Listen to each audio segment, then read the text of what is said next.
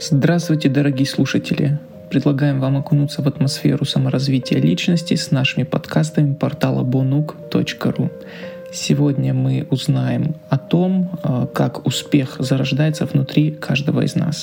Ни одному человеку еще не удавалось добиться успеха, если он пытался кому-то подражать.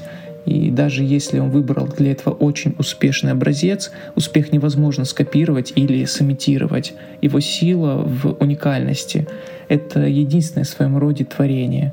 Если мы пытаемся кем-то притвориться вместо того, чтобы оставаться самим собой, то, скорее всего, терпим неудачу.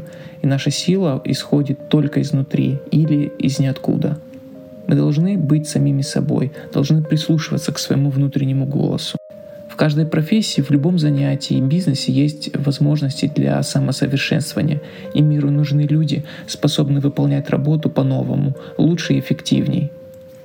Не думайте, что вас не услышат, если ваш план или идея не имеют э, прецедентов или вы молоды и неопытны.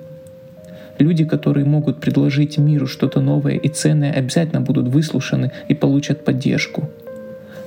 Все, кому не хватает смелости думать самостоятельно и изобретать новые методы работы, которые не боятся быть самими собой и не стремятся копировать кого-то другого, быстро добиваются признания. И, наверное, вы знаете много таких примеров. Помните, успех зарождается внутри каждого из нас. Ничто так не привлекает внимание того же работодателя, как оригинальный и уникальный подход к выполнению работы, особенно если он эффективен.